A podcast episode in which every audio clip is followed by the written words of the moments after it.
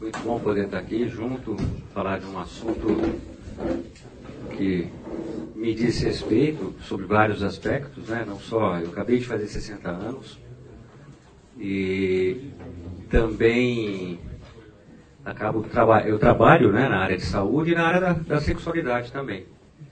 Aqui dentro da igreja e fora da igreja, como na, na, na vida secular, como médico. Né? Então, eu tenho um tempo para falar com vocês sobre isso e eu quero escorrer sobre isso. Né? O tema da aula, na verdade, construindo os músculos para a sua volta final. Então, antes da gente começar a aula, eu gostaria de orar.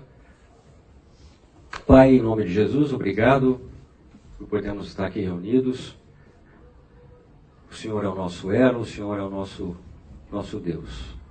Que o Teu Espírito me use nessa aula para que nós todos possamos ter mais conhecimento da Tua vontade nesse assunto, não só nos últimos dias, nas, na, na, volta final, mas também para a vida de todos os homens aqui, Senhor.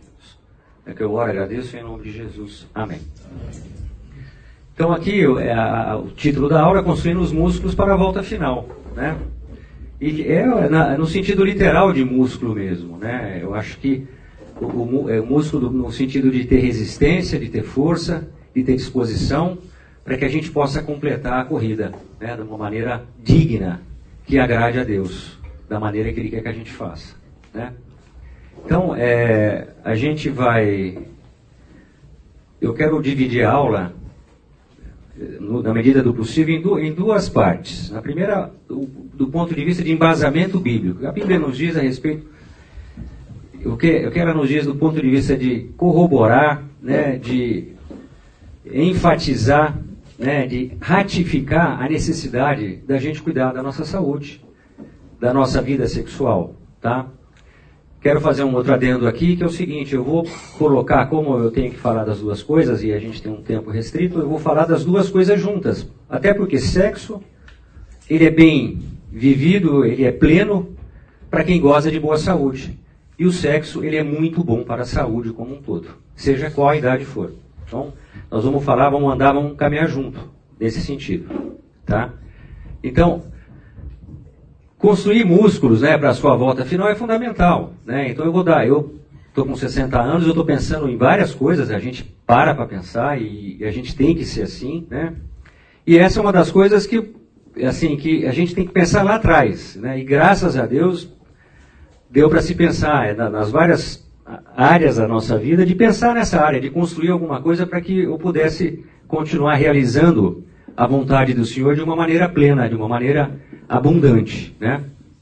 Então, eu vou fica aqui uma pergunta para vocês, né, no seguinte sentido: o que devo fazer e não fazer hoje para ter vida, ter saúde e uma vida sexual plena na velhice, né? Eu coloquei aqui de novo, enfatizando que nós vamos tentar fazer um paralelo, seguir um paralelo, visto que as, são temas interligados do ponto de vista de saúde, né, de, de vida, né? E, e, então eu quero agora né, me ater nessa primeira parte e falar do que a palavra tem para a gente no aspecto de, de, assim, de corroborar, de ancorar o porquê da gente cuidar da nossa saúde. Né? E aí, simplesmente do que a palavra fala, nem colocando os outros motivos, motivos seculares, de ter boa aparência, de ter. Mas o que a palavra fala sobre isso, que deve servir como estímulo incentivo para a gente poder continuar é, é, se cuidando e nos preparando para que a gente possa chegar bem lá no final. Né? E aí, porque todo mundo quer chegar lá no final bem. Todo mundo quer chegar a 70, 80, 90 anos, mas tem que chegar bem. Né? Então a gente tem que pensar nisso, a gente tem que plantar, a gente tem que semear para isso para que isso possa acontecer. Então eu vou falar um pouco sobre o conceito de saúde, no que, no, no que a gente vai discorrer. Né? Eu quero criar um conceito novo aqui antes de falar. Saúde é igual a bem-estar. Né? E a saúde, ela tem a ver, a saúde como um todo, com um bem-estar de um homem integral. Né? Então a gente vai, a saúde, nós vamos falar da parte física, mas eu quero ter esse conceito do homem integral. Porque a saúde ela não se restringe só a ser um atleta. Ela tem outras áreas, né? E eu vou colocar aqui essas áreas de uma maneira que a gente possa entender.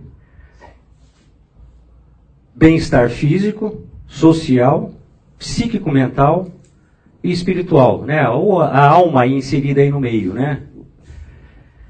Aqui eu não coloquei em, em, em, vamos dizer, em prioridades, do que é mais importante do que, do que não é mais importante. Mas esses quatro aspectos aqui, essas quatro qualidades do ponto de vista do bem-estar, ela tem a ver com a saúde do homem integral, do homem como um todo, né? Daquele homem que Deus quer que a gente seja, que a gente se cuide. Nós temos que nos cuidar de todas essas áreas aqui. Obviamente que, em primeiro lugar, é o espiritual. Né? Não vou entrar nessa questão, isso já foi debatido, eu acho que é importante. Vou falar do social, né, que diz respeito aos nossos relacionamentos. Faz parte da nossa saúde a gente ter bons relacionamentos. Não é só dentro da igreja, né? O bom relacionamento tem que começar com a nossa esposa, com os nossos filhos, dentro da nossa família, com os nossos pais.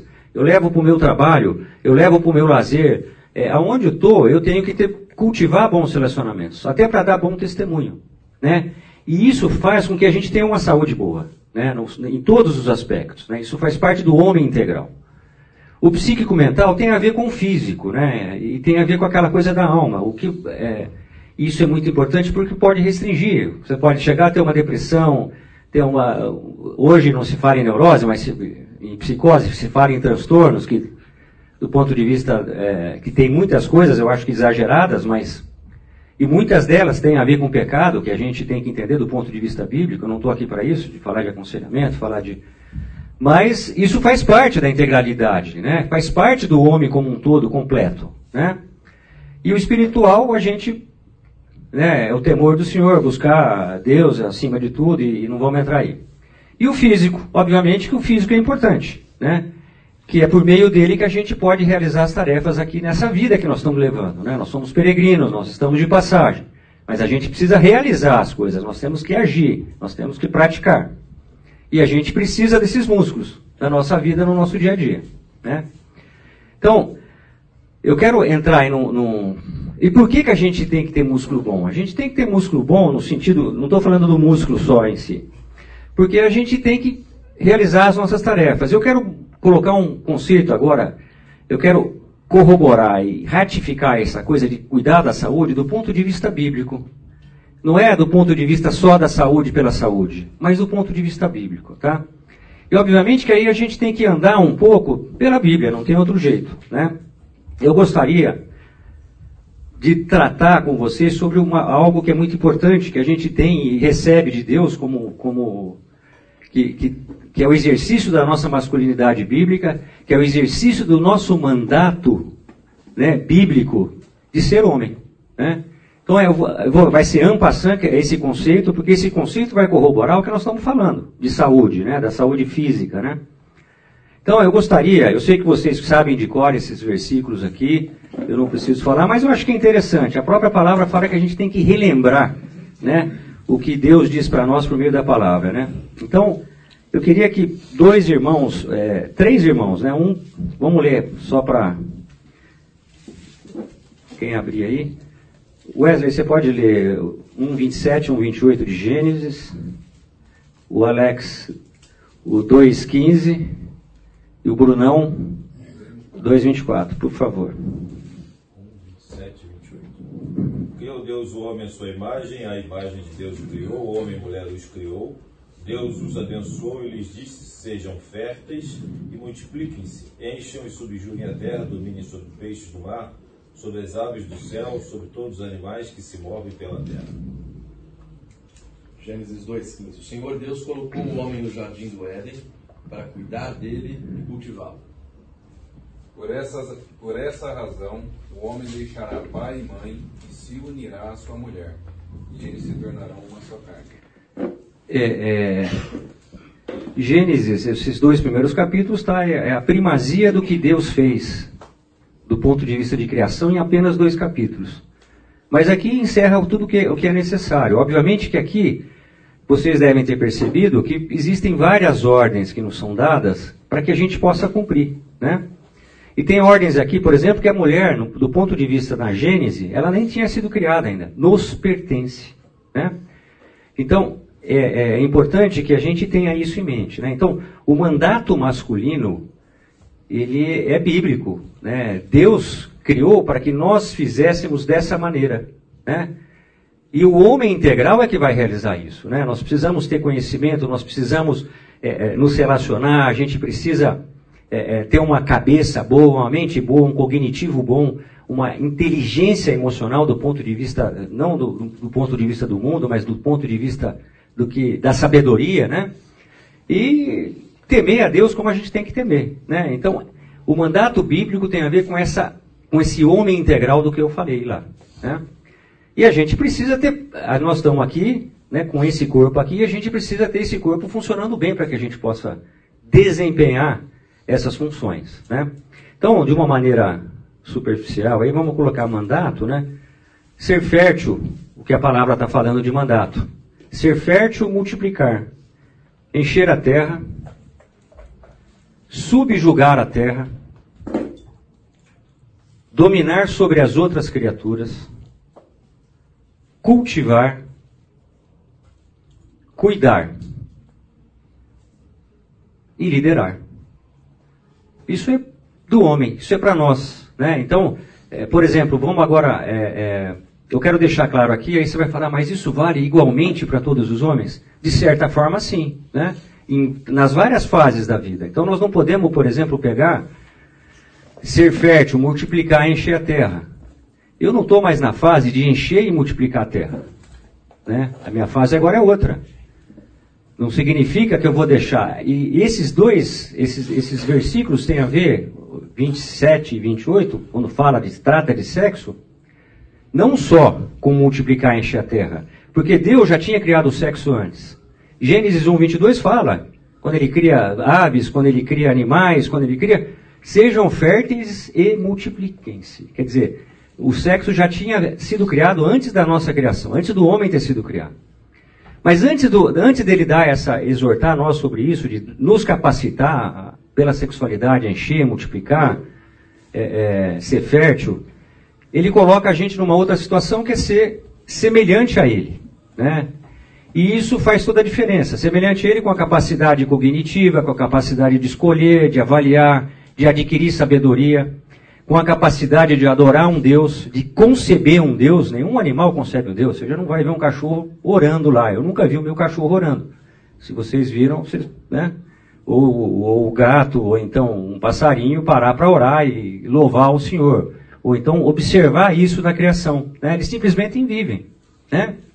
Deus nos deu essa diferença. Isso é ser a imagem e semelhança de Deus. Né? Nós somos feitos criaturas que temos qualidades que Deus nos deu. Né?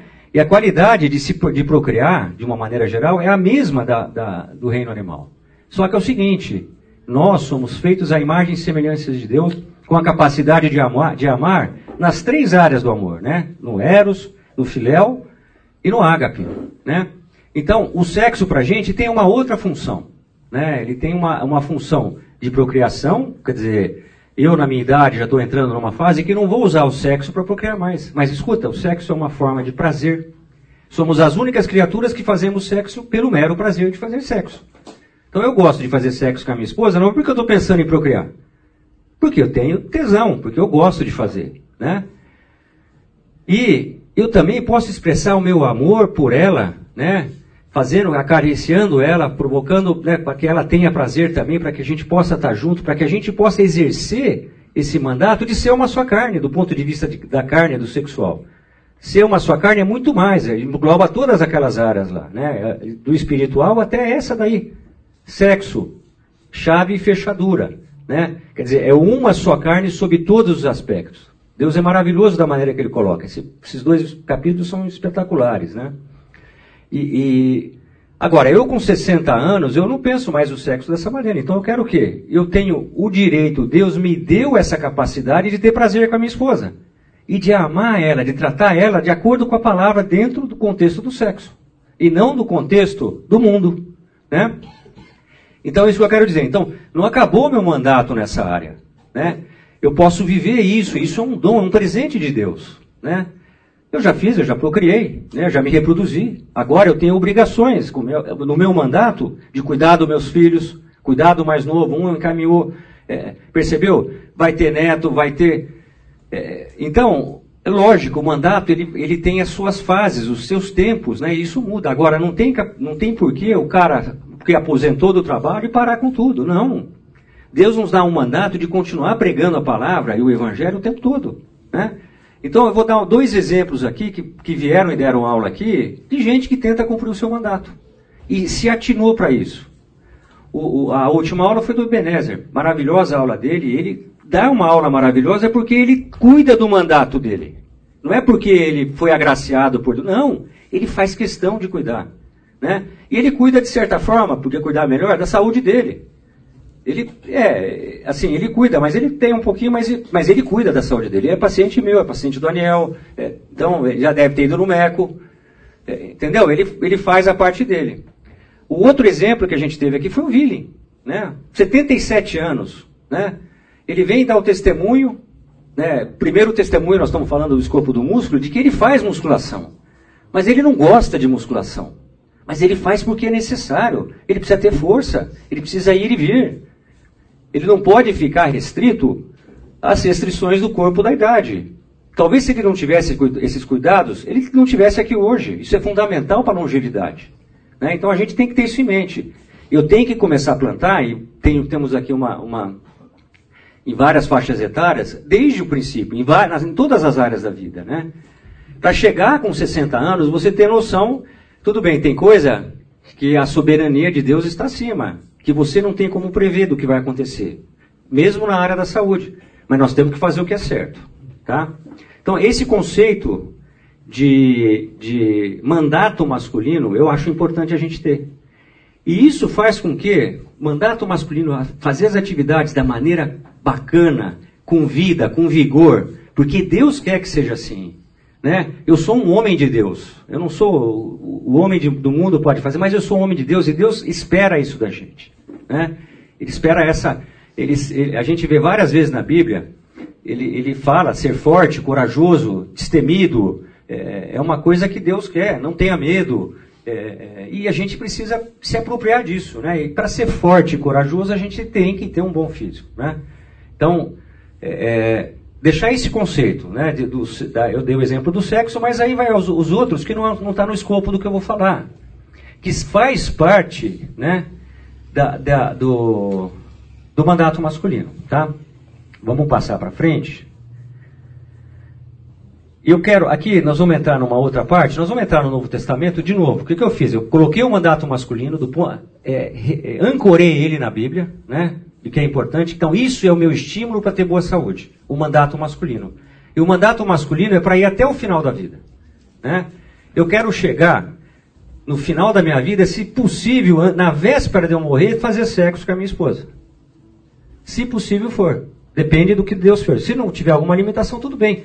Mas eu posso tentar fazer isso. Por que não? É legítimo. Né? Não, é, não tem nada de errado nisso. De chegar, a ter vida ativa, de fazer alguma coisa com os mais novos, é, é, de ir e vir por aí. É, entendeu? É legítimo isso, não é nada de demais. Ok?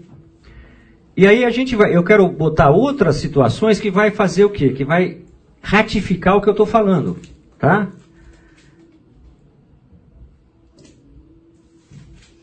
Alguém pode ler, por favor? Ronaldo. Hã? 1 Coríntios ali? É, 1 Coríntios. 19 a 20. Uh, aí, né? Tem outra versão aqui. Ou não sabeis que o vosso corpo é o templo do Espírito Santo, que habita em vós, proveniente de Deus, que não, só, não sois de vós mesmo, porque fostes comprado por bom preço. Glorificai, pois, a Deus, o, o vosso corpo, e no vosso espírito, o qual pertencem a Deus. Ok, nós vimos. É, é Quais? Interessante esse esses, esses dois versículos, porque ele, ele reafirma, ele, o corpo está em evidência aqui, né? O tempo todo ele coloca o corpo, né? O corpo como algo sagrado, né? O corpo como algo santo. Nós somos santuário do Espírito Santo, né? Então, isso é, é, é, faz com que a gente tenha uma outra visão sobre o nosso corpo, né? Ele quer o quê? Que a gente glorifique a Deus com o nosso corpo. Obviamente que eu preciso cuidar do meu corpo. Eu, eu, não, eu tenho que cuidar sobre todos os aspectos. Tudo bem que esse corpo é perecível, todos nós, os- até os mais novos precisam saber disso, vamos morrer. Vamos entregar esse corpo aqui, né? Mas nós temos que ter isso em mente. Né? Enquanto a gente estiver aqui, nessa peregrinação, nessa passagem aqui, a gente tem que fazer isso. Isso é bíblico. Né? A gente tem que cuidar do nosso corpo. Independente das outras coisas seculares que vêm na, na internet, que a gente ouve. Isso é mandato também, faz parte do nosso mandato. Ok? Eu vou tem vários outros versículos, mas eu acho esse outro versículo forte e impactante para que a gente possa pensar sobre isso. Né? Du. Não ofereçam os vossos os membros do corpo de vocês ao pecado como instrumento de injustiça. Antes, ofereçam-se a Deus como quem voltou da morte para a vida. E ofereçam os membros do corpo de vocês a Ele como instrumento de justiça é, é, esse versículo também ele é bem significativo. Ele está falando aí, na verdade, ele fala do pecado, né? ele está falando o corpo no sentido do pecado, mas o nosso corpo, é, é, cuidar do nosso corpo significa não entregar o pecado. Então, se eu tenho mau, mau hábito é, de alimentação, ou vivo estressado, isso é mau hábito. Isso, isso daí é não cuidar do corpo também. E isso pode fazer com que eu peque. Eu não estou falando aí das imoralidade, da imoralidade sexual, é, da embriaguez, de outras coisas. É, é, mas o que, que ele fala? O que, que, o que, que, o que, que a palavra está falando? Né? Entregar o seu corpo como instrumento de justiça e não de injustiça. Né? E para isso eu preciso cuidar do meu corpo. Né? O meu corpo é, um, é, é algo que, que eu, eu tenho que ter essa, essa estima com ele. Né? É, é, por uma questão que vem fora, é fora de mim. Né? Esse corpo é para ser usado como instrumento de justiça e não de injustiça. Eu vou dar um exemplo aqui para vocês, por exemplo, no aspecto. Vamos pegar a pornografia, né? Pegando esses dois versículos, a pornografia é, é, ela provoca um prazer numa área, numa área do cérebro, né? Que está relacionada com a área do prazer, que, por exemplo, que outras drogas, drogas mesmo, tóxicas, né, cocaína, crack, heroína, elas acabam atuando, né? E aí é um estímulo visual, né? Eu estou usando o meu cérebro para ter estímulo visual e você não vai me falar que o cara que, que, que vive nessa vida de pornografia não se masturba, não... É, é, Quer dizer, ele usa o corpo dele, ele usa o arcabouço dele de prazer, quer dizer, o nosso prazer é para ser restrito, da maneira que Deus quer, e ele abre esse leque aí, né? Dentro da sexualidade, muitos homens casados, pastores, enfim, homens que estão e que mantêm esse pecado escondido, e chegam a falar que isso tem, a gente já ouviu de pessoa em aconselhamento que, pô, para mim isso não era pecado, porque eu não estou traindo a minha mulher, porque sou eu que só estou eu vendo lá, é, é, um filme, é um não sei o quê a Bíblia tem um nome para isso que se chama idolatria. Isso chama-se escravidão sexual. Eu estou usando o meu corpo de uma maneira inadequada. Né? A pessoa que se embriaga, eh, sai, que se embriaga, ou que passa do limite todas as vezes, é a mesma coisa. Primeiro, a parte cerebral. Né? Eu estou usando o meu cérebro, esse arcabouço maravilhoso, com bilhões de neurônios, para que eu possa usar. Né? Para ter a mente sã, limpa, para ter domínio próprio, eu estou usando botando substância de fora que tira meu domínio próprio, que me afasta de Deus. Então, isso é um mau uso do corpo. Né? E é isso que esse versículo está falando. Tá? Então, eu quis dar esses exemplos aí, que existem várias formas. Não é não só se cuidar que é o mau uso do corpo. Mas são, são situações importantes para a gente parar para pensar, para refletir. Né? Então, é, é, a gente chega à seguinte conclusão, né? Com embasamento lá no Antigo Testamento, como Deus nos criou, o que Ele esperava, o que Ele espera da gente. Tudo vai, ser, vai, vai terminar, vai ser concretizado um dia. Mas Ele criou para aquela finalidade. E agora, confirmado no Novo Testamento de como nós temos que cuidar do nosso corpo, andar, a vida em santidade tem a ver com cuidado do nosso corpo. Então a gente tem que parar para pensar. E a gente, né, algumas conclusões que são importantes, né? É, é, o nosso corpo não nos pertence. Começa, essa é uma premissa importante. Esse corpo aqui está emprestado. Eu, Deus me deu esse corpo. Eu vou, ter, eu vou entregar esse corpo, tudo bem, num determinado momento, e vou prestar conta lá no fim da volta do que eu fiz com ele, do uso que eu fiz com ele. Seja qual for, não só do ponto de vista de pecado, mas da maneira que eu cuidei dele. O Senhor é justo, ele vai falar: oh, escuta, você não usou bem o teu corpo, você é, você poderia ter feito melhor, você poderia ter se prevenido melhor, você poderia ter feito outras, tomado outras atitudes, né? Ele pertence ao Criador, obviamente. Ele vai, ah, mas ele vai apodrecer, vai não, ele vai voltar para a natureza que é do Criador, né? E nós vamos voltar a ser pó. E o pó, foi da onde eu vim, e eu volto para o pó. E o pó é Deus que quis assim, que quer assim que volte ao pó, é dele. Né? Agora, o que eu vou, da maneira que eu estou usando o meu corpo, é o que eu vou, é o que eu vou prestar conta. Porque ele não é meu, ele não me pertence. Né? Vocês foram, aquela Romanos 6, vocês foram comprados por alto preço, mesmo depois da queda. Ok? Nós temos muito mais responsabilidade do que uma pessoa que não conhece o Senhor. O nosso corpo tem os propósitos que, que Deus quer que a gente cumpra. Né? Nós falamos dos mandatos lá. Né? Claro, eu preciso ter um corpo que funcione bem para poder cumprir esses mandatos. Até o fim da minha vida. Se eu tiver 85 anos e puder, tá fazendo, tá conversando, andando com meu filho, ou batendo papo com um amigo, indo para Caldas, lá, né? ficar lá na, tomando, curtindo na piscina. Tá? Gente, isso é legítimo, isso é maravilhoso. É, é, se relacionando, pregando a palavra fora, dando um testemunho de vida. É, quer dizer, é para isso que nós fomos criados. A, nós fomos criados com o propósito de Deus é para que a, uma criatura que fosse semelhante a Ele e que glorificasse Ele. Né?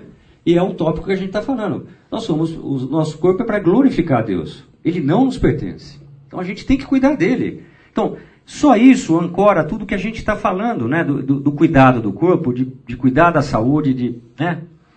de, de ter. Jesus fala, né? É, em, antes dele, no, no, ministério dele, que é o seguinte, que para que a gente tenha vida abundante, né? É, é, ou então vida plena, vamos dizer assim, né? Plena, cheia, né? É, e plena, cheia, quer dizer, é, é, ter alegria, é andar com Deus, é ter saúde, né? É ser saudável, né? Não é, é ter vida abundante depois lá na eternidade. Sim, nós vamos ter vida abundante com Ele. Só que é o seguinte, o reino já foi instaurado aqui.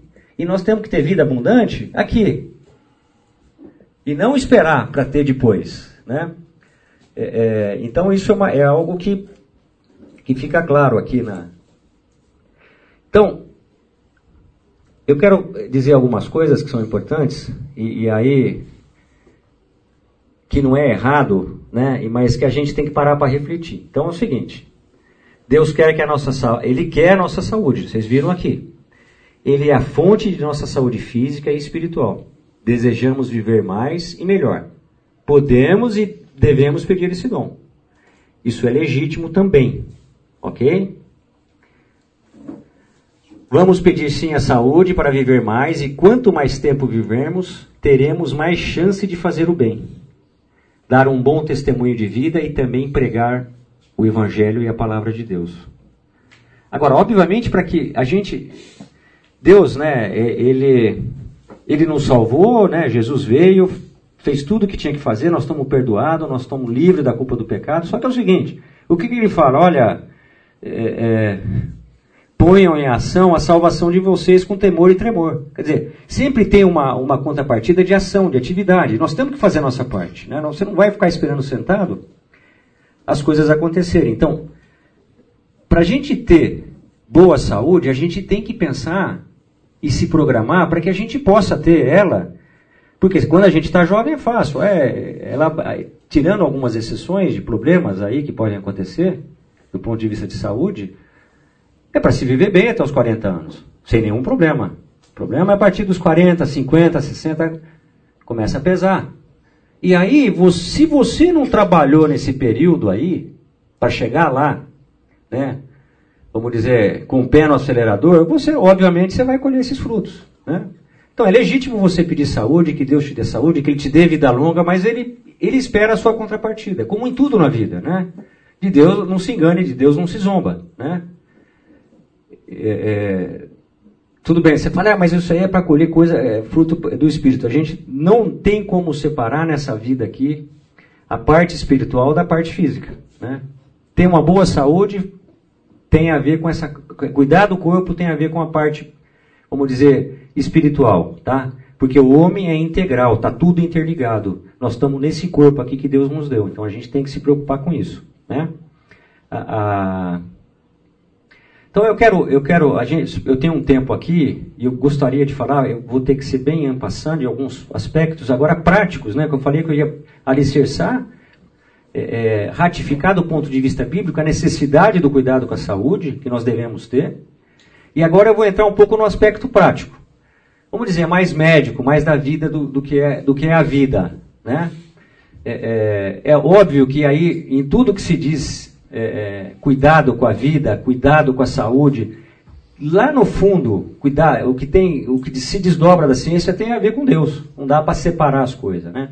Então até nisso a gente tem que ver Deus, tá?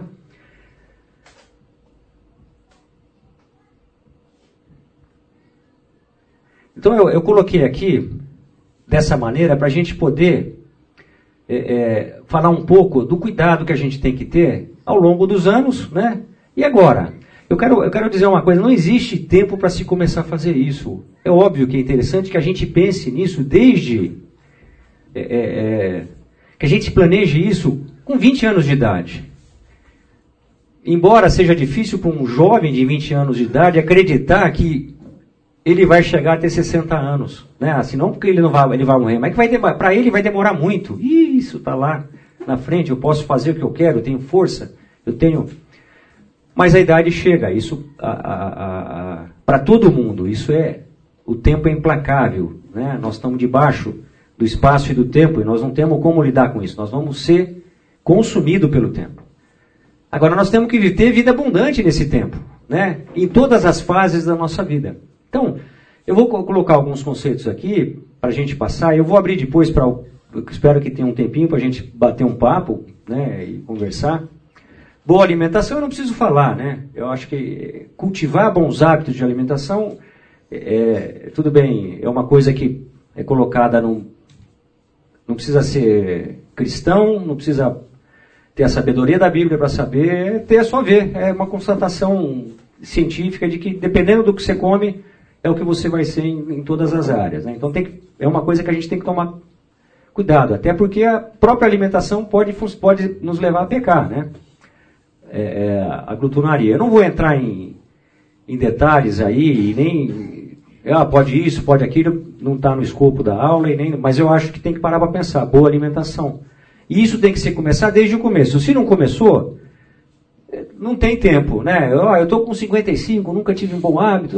Interessa, você vai mudar o teu paradigma, você vai olhar de uma outra forma. Você é uma nova criatura e Deus espera de você, porque nós vimos lá atrás, no embasamento dessa aula, o que a Bíblia fala sobre a saúde. Né? E o porquê que nós temos que cultivar a boa saúde. Né? Então, dormir bem. Né? Por que, que dormir bem é importante? Sobre vários motivos. Dormir bem ele é restauração física, de uma maneira geral, cerebral. Né? Quer dizer, os nossos neurônios eles são restaurados, eles são, vamos dizer, recalchutados com sono. O cara que a pessoa que não dorme direito, ela vai ter problema. Ela pode até ter problema orgânico por conta disso, né? É, então dormir bem é fundamental. Nós temos que colocar isso na nossa vida, minimizar o estresse. Eu não preciso nem falar, eu não, é, não vou dar forma de como minimizar. O estresse crônico é um veneno. Nós tam, o estresse faz com que a gente produza substâncias que são, na verdade, liberadas em, em, em momentos de medo, de pânico, de fuga, e a gente fica, tudo bem, em quantidades menores, o tempo todo secretando essas substâncias. E isso vai ter uma repercussão um dia. Né? Claro que para uns mais e para outros menos, mas todos estamos sujeitos a ter as consequências desse. Evitar substâncias tóxicas em geral. Né? Isso vale para tudo, né? não só para as drogas ilícitas. Né? Uma droga que é lícita e que é mal usada o álcool. Então, o álcool, pô, se você toma duas tacinhas, vamos lá, tomamos duas tacinhas e para por aí. Mas o álcool, a Bíblia é taxativamente, ela não é contra, por exemplo, ela fala do vinho, contra o vinho, mas ela é contra a embriaguez. E na embriaguez entram as outras formas de perda do domínio próprio. A embriaguez nada mais, nada menos do que perda do domínio próprio. Que estão incluídas essas drogas aí. Né?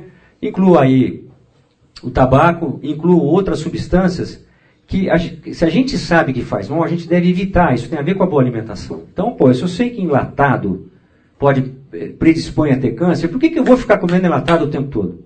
Ou é, alimento em conserva? Ou, Quer dizer, tem uma toxicidade, tem alguma coisa, isso pode fazer mal. Tá? Aqui, desculpe aí eu ter que correr tá? nessa, nessa parte aqui. É, é, realizar atividades físicas, né? isso é fundamental. Né? É, por que, que é fundamental? Ela, ela, se você tem esse hábito, a atividade física ela tem vários, né, com, com, com as, os vários objetivos, o Bruno vai falar um pouco mais, é, é, mas a gente começou a aula falando de músculo, né? Não é só musculação, né? Para você ter um bom cardiorrespiratório, você não precisa fazer musculação. Mas quando você vai envelhecendo, você precisa da musculação. Né? Estima-se que em torno, acima dos 40, 45 anos, há uma perda, lógico que depende de indivíduo para indivíduo, para o indivíduo que é sedentário, de 2 a 3% da massa muscular anualmente. Isso para parar para pensar. Como é que você quer chegar nos 60 anos né, com uma massa muscular aceitável, conseguir pegar as coisas, fazer atividade, fazer trilha, é, é, correr atrás das coisas. Como é que você pode chegar nisso? Né? Se você não cultivou isso. Está aqui o Enéas, ontem nós fomos na trilha dos pré-adolescentes, eu tive a satisfação de estar com eles lá, de participar, e ele estava falando para os pré-adolescentes sobre o seguinte, que todo o ministério, aí vocês vão perguntar, escuta, mas isso aí agora é moda agora, a atividade física, o que vocês vão fazer vão deixar de fazer? Não, não é que é moda. Nós temos essa, a vida moderna, entre aspas, nos coloca sentado o tempo todo, né? Sentado, se alimentando mal, dormindo mal, estressado, né? E o, o, a atividade física, ela acaba, ela, ela funciona no estresse, porque ela libera substâncias ativas que acabam, vamos dizer, minimizando os efeitos, por exemplo, do estresse. Então, a beta-endorfina, né, substâncias ligadas com a dopamina também, que dão sensação de bem-estar, de, de prazer, além do efeito direto físico. Não só no cardiorrespiratório, como também na parte muscular específica, dependendo do trabalho que você faz. Aí vem a pergunta, mas escuta, pô, como é que o cara, como é que Jesus fazia musculação? O ministério de Jesus foi tudo como você falou ontem? Para os meninos lá? Eu quero que você fale aqui. Fala. Foi como? Como é que ele fez o ministério dele? Andando o tempo todo. O que, que as multidões faziam para seguir Jesus? Caminhavam. Então, a, vida era. Existia uma proatividade e nós não precisamos ir longe. Se eu pegar meu avô, meu avô, ele fazia as coisas dele tudo a pé, lá em São José do Rio Preto. Eu era moleque, não tinha carro, não tinha nada, tudo que eu fazia era a pé. Aí eu adquiri uma idade, 15 anos, eu ganhei uma bicicletinha. Aí eu fazia as coisas de bicicleta, eu ia para a escola de bicicleta, para o clube de bicicleta, treinava no clube. Percebeu que a gente tinha uma vida, isso faz, nós somos criados para ter atividade física, para fazer as coisas. Se a gente não fizer, a natureza é clara, a lei é clara. Tudo que não usa, atrofia. Né? Então vai ter um processo de atrofiamento que vai com o tempo. Agora, o cara de 60 anos, ele está muito susceptível a isso. E conforme ele vai envelhecendo mais, isso vai, isso vai comprometer lá na, mais lá na frente. Nós hoje temos a, a, o privilégio que as outras gerações não tiveram muito lá atrás, de olhar, de chegar com 60 anos e eu poder olhar e ter uma perspectiva de vida com qualidade para mais 20 anos. Agora, peraí, eu tenho que fazer a minha parte. Olha, Deus vai me dar tudo. Eu não preciso fazer nada, eu vou ficar em casa, eu não vou fazer. Não, eu vou comer o que eu quero, chutar o pau da barraca, porque Deus é mais. Gente, não é assim. Né? É, é, então tudo tem uma, tem uma, uma, uma cronologia de, nessa, nessa, nessa atividade de vida. Então, a prevenção, eu, quero, eu vou dar um exemplo da, da parte sexual, já que a gente andar aí. Eu, eu trabalho com essa parte na área do consultório, né, atendo irmãos e atendo né, não os irmãos, vamos dizer. E isso, a queixa sexual começa com os 20 anos. Isso é muito marcante na vida do homem. Né? É, é, porque Deus fez assim. Nós temos, lembra lá? Por que, que Gênesis é maravilhoso? Vocês têm que encher, vocês têm que ser férteis, vocês têm que se multiplicar. Né? Isso é forte. Deus não ia deixar a gente na mão para fazer essa função. Vocês podem ter certeza disso. E nós temos de sobra. Né? Se a gente conservar, você vai chegar com 80 anos querendo pegar a veinha todo dia. É ela que não vai querer é outra conversa. Mas você vai querer chegar se você tiver a, a, esse, esse objetivo. Então, o que, que eu quero dizer? O, o, o, então, lá começa, então, é, até os 40, 98% das causas de disfunção erétil, cuca. O cara ou falhou uma vez, tem medo de, de voltar a falhar, está numa fase de casamento, 20 anos de casado, não, não, não, não repaginou, os filhos estão ficando adolescentes, adultos, saindo de casa, e o casal, ele olha para a esposa, não vê. Você percebeu, são outras causas. Né?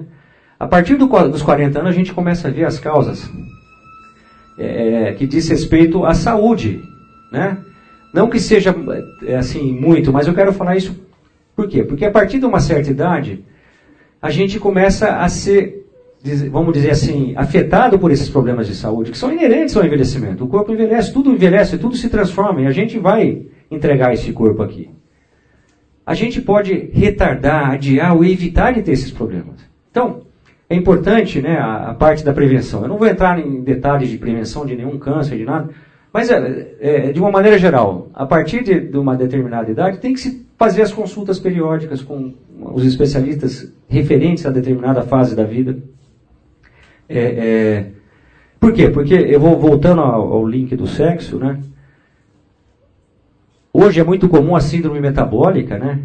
Que também é um mal do homem moderno por conta da falta de atividade física. Aumento, aumento de, aí, aumento de gordura, colesterol, isso, a síndrome metabólica era uma comorbidade para aumentar a incidência de óbito em Covid, né? Era uma, uma das comorbidades e ela é causa de várias outras. Ela aumenta a predisposição a vários cânceres, é, é, hipertensão, doenças autoimunes, diabetes e por aí afora, problemas vasculares. E tem a ver com o quê? Com má alimentação, dormir mal, pessoa que vive em estresse, muito eh, tá, tá aumento da, da, da, circunferência abdominal, aumento das gorduras no sangue, aumento de glicemia. Quer dizer, obviamente que isso vocês vão ter que procurar o um médico. Não sou, eu não vou estar aqui para falar os detalhes, vocês vão ter que procurar o um médico para fazer isso aí. E, então a gente vai vendo que com o passar dos anos, a, o problema da vida sexual começa a ter algumas nuances que tem a ver com isso aí, né? Então, por que, que eu coloquei os dois juntos? Pô, você, você, se você tiver, cultivar uma boa saúde, você vai chegar, não vou falar um leão, mas um leãozinho lá com 70 anos, funcionando bem. Né? É, é, é, e isso é pertinente a todos nós. Tem que plantar, de preferência começar cedo, parar para pensar nisso. Né? É, é, isso é uma demanda da vida de todos nós, não é? E, e, a gente tem que parar. Então eu gostaria, se alguém tiver alguma pergunta, quiser fazer alguma. Eu sei que a gente teve que correr agora no fim, mas. Alguém quer fazer alguma pergunta? Alguma. Hã? É, então.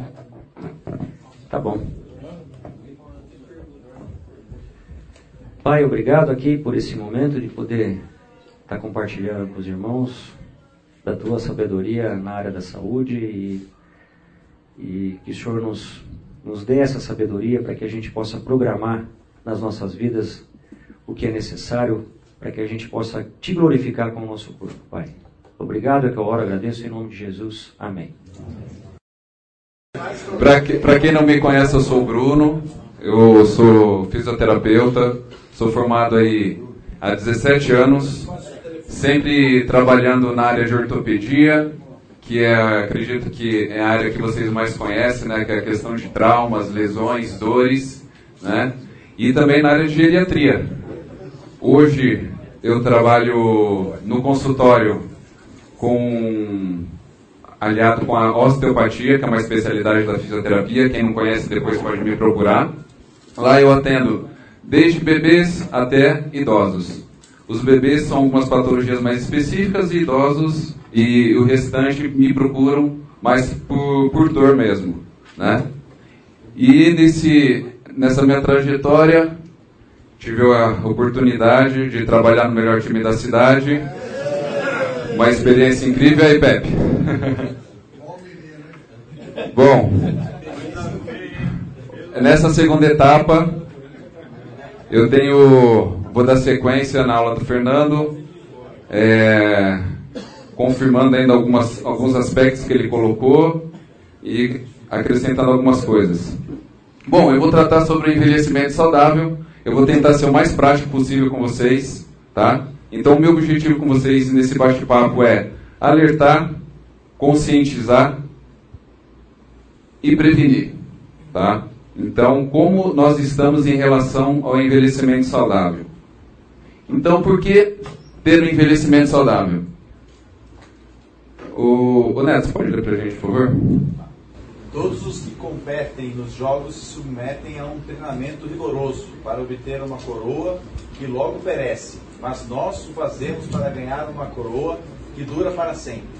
Sendo assim, não corro como quem corre sem alvo, e não luto como quem esmurra o ar, mas esmurro o meu corpo e faço dele meu escravo, para que, depois de ter pregado aos outros, eu mesmo não venha a ser reprovado. Bom, esse versículo já foi usado aqui anteriormente, mas eu entendo que nós temos um presente. Nós temos o presente da vida, e nós quando a gente ganha um presente, a gente cuida bem dele. Então, nós precisamos ser um bom mordomo deles. E diante disso, diante do propósito que nós temos aqui na terra, seja de servir, pregar o Evangelho, honrar, glorificar ao Senhor, e em tudo que fazemos, nós precisamos cumprir esse papel com saúde, excelência e sabedoria. E nessa corrida, para ela ser bem sucedida, significa que também nós precisamos dominar o nosso corpo. Né? Isso vai exigir disciplina.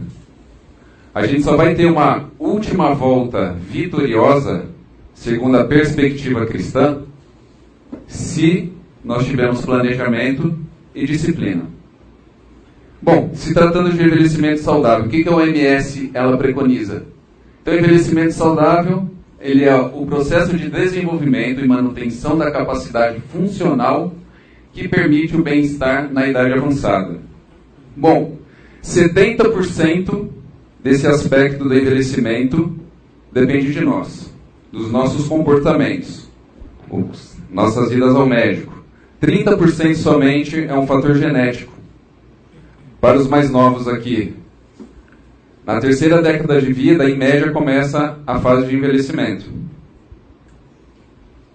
Bom, é uma realidade para a gente que a nossa sociedade, a gente está envelhecendo, a expectativa de vida está aumentando. Isso se deve alguns, para alguns aspectos, né? a questão do avanço da medicina, o avanço da tecnologia, uma melhora da saúde, saneamento básico, uma segurança do trabalho, políticas públicas, vacinas, combate a doenças infecciosas e assim por diante. Hoje no Brasil a expectativa de vida é de 77 anos. Esse gráfico à minha direita ele é bem interessante porque a gente consegue ter uma, uma noção de como a gente vem evoluindo nessa questão da expectativa de vida.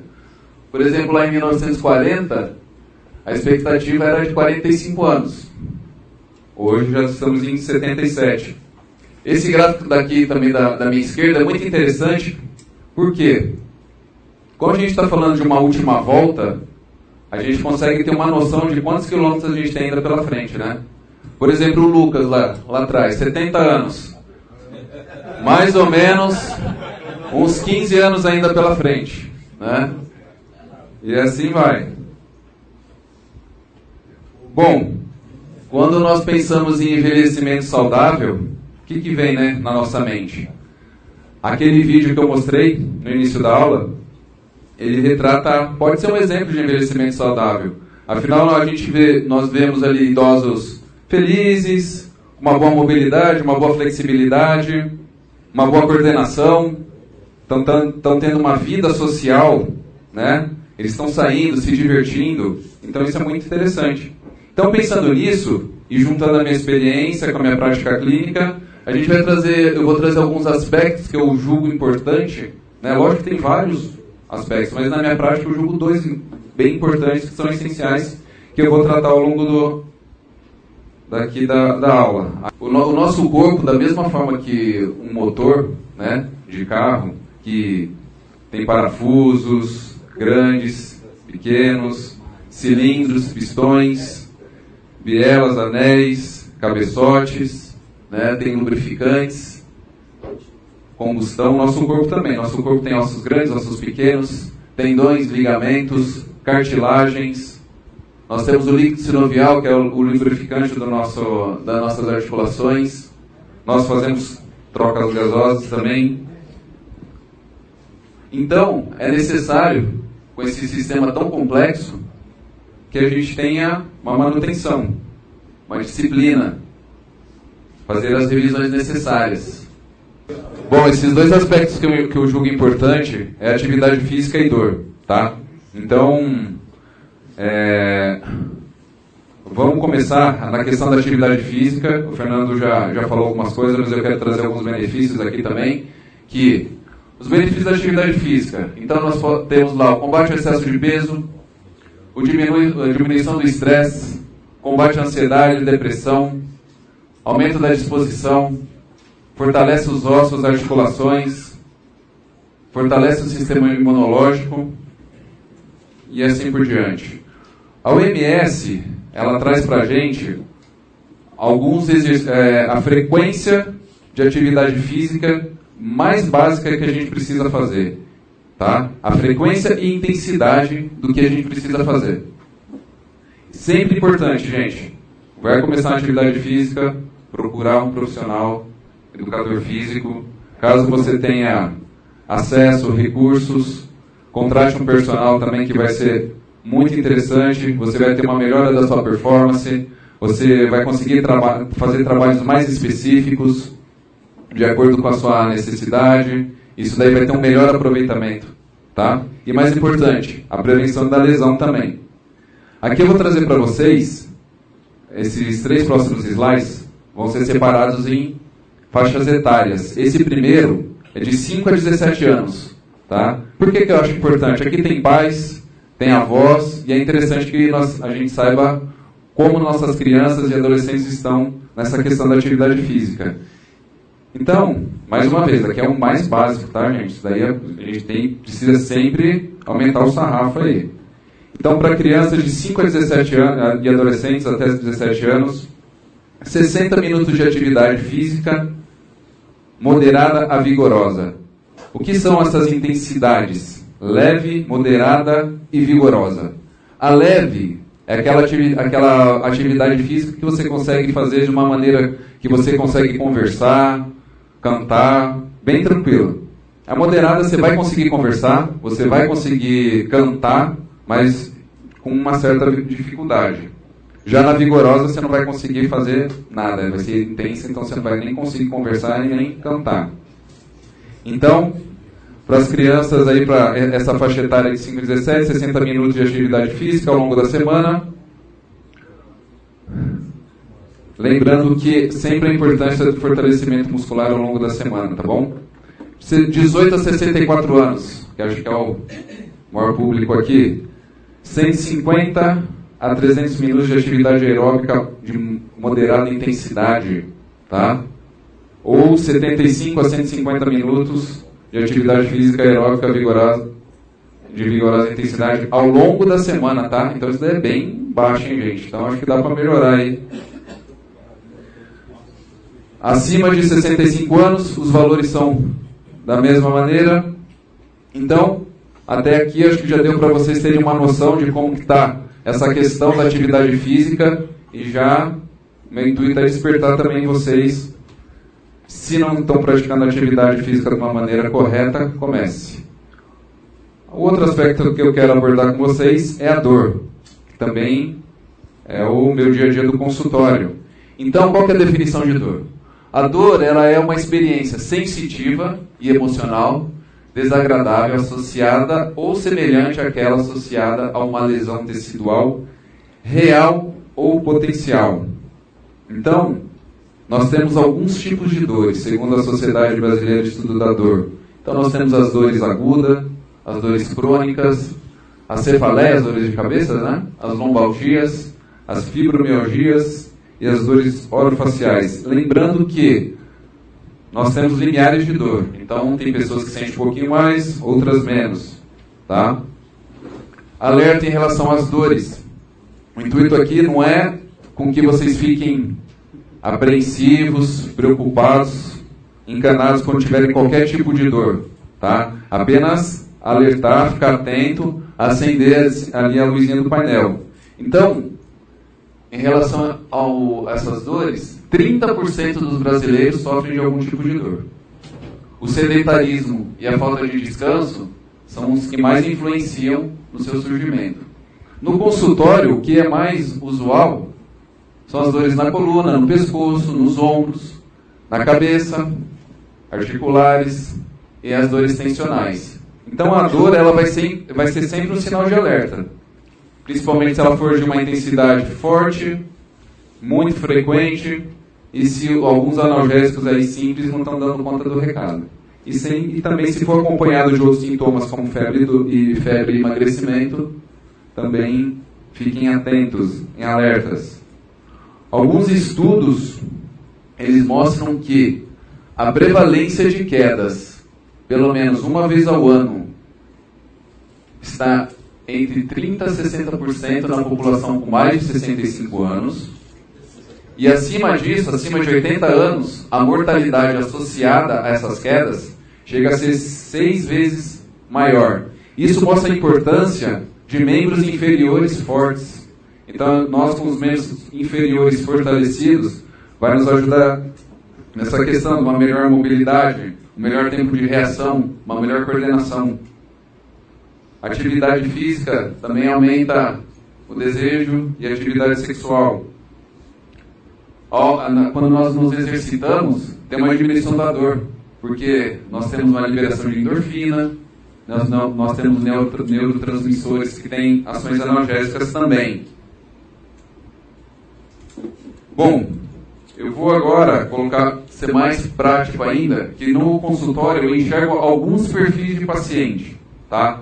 Esses pacientes eles não são somente divididos certinhos, mas nós temos alguns perfis e eu acredito que também ao longo da vida a gente vai, nós vamos é, transitando entre eles.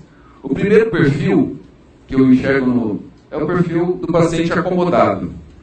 Esse paciente acomodado, geralmente ele chega no consultório ou porque a esposa mandou, ou porque algum familiar mandou, provavelmente ele teve algum susto, ele está travado, aconteceu alguma coisa, ele vai ter que ir para lá, não vai ter jeito, tá? Então ele vai ter que ir para lá de qualquer maneira.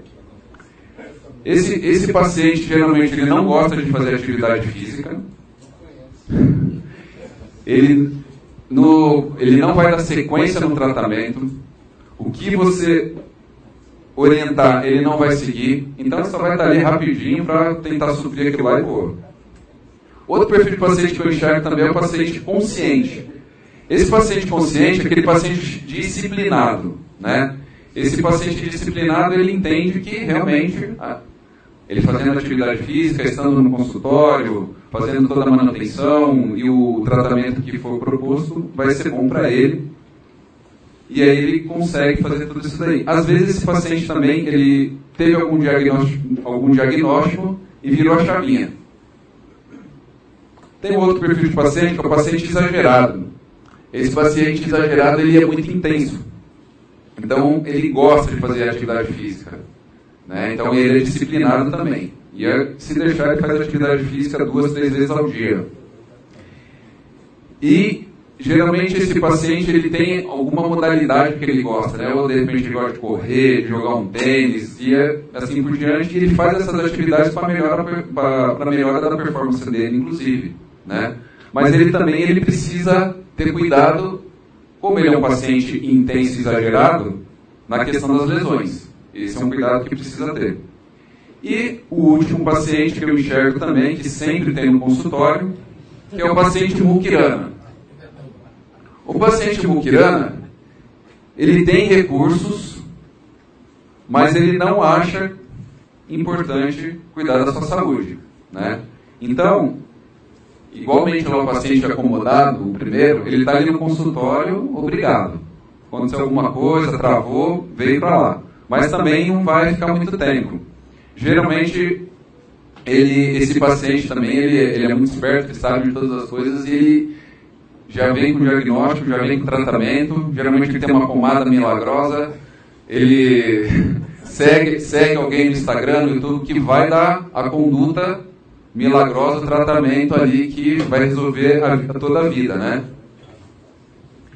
Mas esse paciente também, ele é um paciente interessante, ele, ele é muito bom esse paciente, ele é um paciente potencial, financeiramente falando, para nós profissionais. Por quê? Porque ele é um paciente que ele tem recursos, ele não se trata, então ele vai tendo micro lesões. Daqui a pouco ele vai ter macro lesões. E aí ele não vai ter jeito, ele vai ter que ir para lá. Então aí o que vai acontecer? Vai aumentar a frequência e tempo dele lá no consultório. Isso daí vai ser bom para a gente também. Então, ó, os muquiranas aí fiquem espertos, fiquem atentos, eu de olho em vocês também. Hein? Bom, fazendo uma relação com as escuderias da Fórmula 1 e diante dos recursos que Deus tem nos dado, né, em relação a como a gente tem que cuidar da nossa saúde, com qual escuderia você se identifica? O que, que eu quero dizer com isso? De repente, você tem recursos e você pode se identificar com uma Ferrari. Né? Você pode ser aquela pessoa que consegue ter ótimos profissionais ao seu redor, você consegue uma academia bacana, você consegue ter acesso às melhores clínicas, aos melhores tratamentos. Então, você pode ser uma Ferrari de repente, uma Red Bull, uma, uma Mercedes, mas também você pode se identificar com uma Sauber. Então, de repente, o recurso que você tem, você tem apenas uma praça na frente da sua casa. Mas você está fazendo isso com excelência. Então, vá Faça, vai lá para a praça e se mexa, faça movimentos.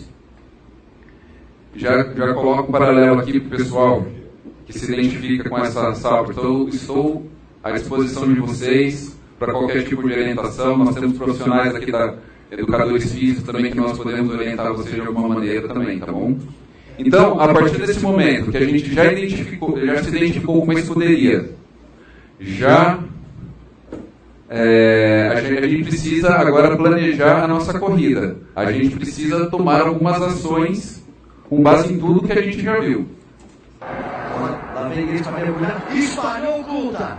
Errou Kulta espalhando para a sua ponta. Espalhou David Kulta. Espalhou Kulta no se você não certinho por dentro de uma ponta. Vai ficar a loucura do torcedor Interlagos. Passa o Big vai abrindo para o Culta. Veja aí o comparativo 22 0 para 23 9. E vai parando ali.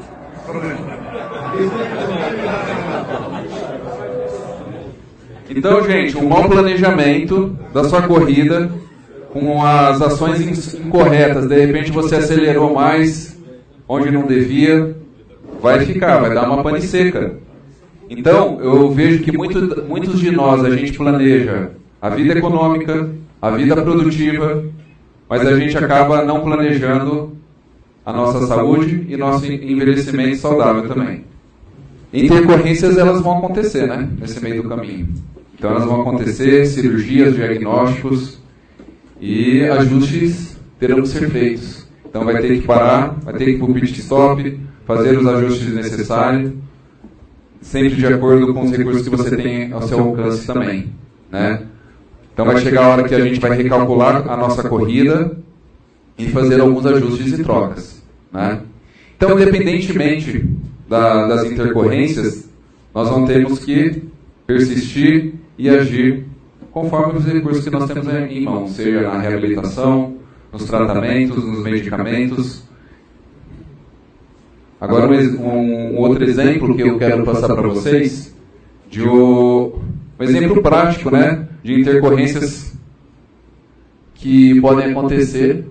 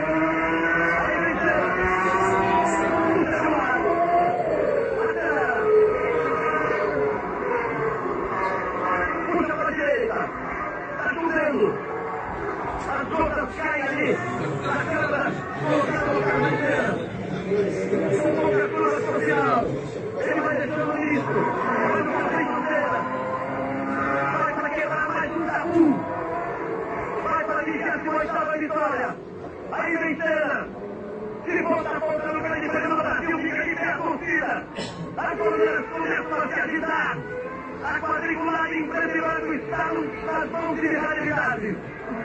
Ele vai apontar. A frente está perto, mas ele vai apontar.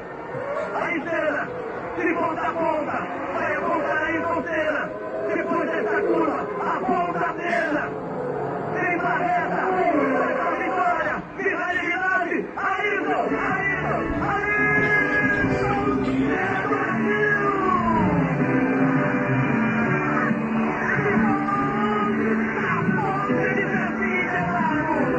Tá aí, gente, um exemplo de prático né, de intercorrência. Um exemplo prático de intercorrências né, que aconteceu ao longo da corrida e agiu. Né, com o que ele tinha em mãos, ele fez. Né, com uma marcha apenas nessas últimas voltas. E aí, o depoimento dele do que, como foi a corrida. ganhando de ponta a ponta, primeiro de tudo. Foi uma corrida fantástica para mim, é, memorável. É, é um dia que vai ficar na minha memória por toda a minha vida, com certeza. A gente viu uma corrida muito difícil, no início com problemas de pneu. Depois, mais tarde, com o segundo jogo de pneu, o Mansell estava bem mais rápido que eu, mas eu tentei jogar um pouco com ele até que eu consegui me livrar dele um pouco. E o meu problema passou a ser o câmbio. Começou a pular a quarta fora, da metade da corrida em diante. De repente, eu perdi totalmente a quarta, faltando 20 voltas para o final. E aí foi, foi quase o fim para mim, porque eu, para mudar as marchas sem poder passar pela quarta, eu tinha que fazer um esforço tremendo no braço. E, e com isso, além de perder tempo, eu comecei a ter um desgaste muito a mais do que eu poderia ter já com o desgaste acumulado da corrida. E eu comecei a ter dores no, no pescoço, no ombro e na, nos braços. E aí de repente eu fiquei sem a quinta, sem a terceira, nada funcionou, faltando sete, sete oito voltas do final. E a única marcha que entrou foi a sexta. Eu tentei mudar em umas marchas ficar em ponto morto. Aí eu coloquei a sexta e fui em sexta as últimas sete voltas. E na carro. E o esforço que eu tinha que colocar para guiar, para segurar o carro no volante era maior ainda, porque o motor empurrava o carro para fora da curva, nas curvas lentas. Além disso, é, o, o, o, problema é que motor ficava com RPM tão baixo que não tinha potência fora das curvas. E eu vi o trás chegando, chegando, eu procurei mudar o estilo de guiar para manter o RPM mais em cima, mas com isso eu tinha que ir mais forte em cima da curva, segurar mais ainda no, nos braços, literalmente no volante. E, e no finalzinho ainda começou a garoar, quase passei reto no final da box, porque sem poder trocar marcha, sem poder fazer nada, com a pista molhada quase foi tudo ali. Eu achei que não ia ganhar nas últimas duas, três voltas com o problema do câmbio, nas últimas sete voltas. Mas quando deu três, duas voltas, eu falei, se der, vai ser no grito. Aí eu pensei eu falei, pô, eu lutei tanto, tantos anos para chegar a isso, e hoje lutei tanto, vai ter que dar. Vai ter que dar e vai ter que chegar em primeiro, porque ele é maior do que todos. E ele vai me dar essa corrida depois de tudo. E foi isso mesmo, Deus me deu essa corrida e, e valeu. E eu estou feliz demais e a emoção foi muito grande. É, gente, mais um exemplo né, de persistência, de ação que ele tinha em mãos, ele fez, o cara tinha domínio sobre o corpo, né? Em conversa com o Alex, inclusive, ele me disse que quando ele teve aquela entrevista lá com o Alex Dias Ribeiro, né? Se converteu, né, Alex? Isso é bacana. Então, gente, vamos lá.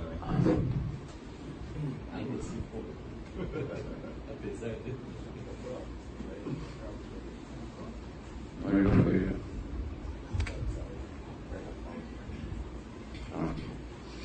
Foi. Bom, quero deixar com vocês então três aplicações, tá? Para um envelhecimento saudável. Então, o nosso corpo, assim como um, motor, ele precisa de check-ups, ele precisa de manu- manutenções, rotinas. Então, para essa manutenção, nós precisamos do que? De planejamento. Então, mais uma vez, ao longo da vida a gente planeja vários aspectos da nossa vida, muitos aspectos da nossa velhice, carreira, moradia, independência financeira, mas a gente acaba deixando para trás o planejamento do envelhecimento saudável. O outro aspecto, não negli- negligenciar. Então, essa questão do painel da atividade física. a frequência, intensidade de acordo com a sua faixa etária. A questão das dores. As dores elas podem prevenir ser um sinal de alerta de algum mal, né? Algum mal. Então, e as idas aos médicos também, não, não negligenciar esses fatores. E por último, que eu não tratei até agora, que é tão importante quanto, que é a construção de relacionamentos sólidos, seja ele familiar ou de amizade, né? Acho que talvez todos aqui conheçam alguém que passou a velhice aí que não tinha ninguém. Então, construa relacionamentos sólidos. A gente pode depender de outros companheiros de corrida, né?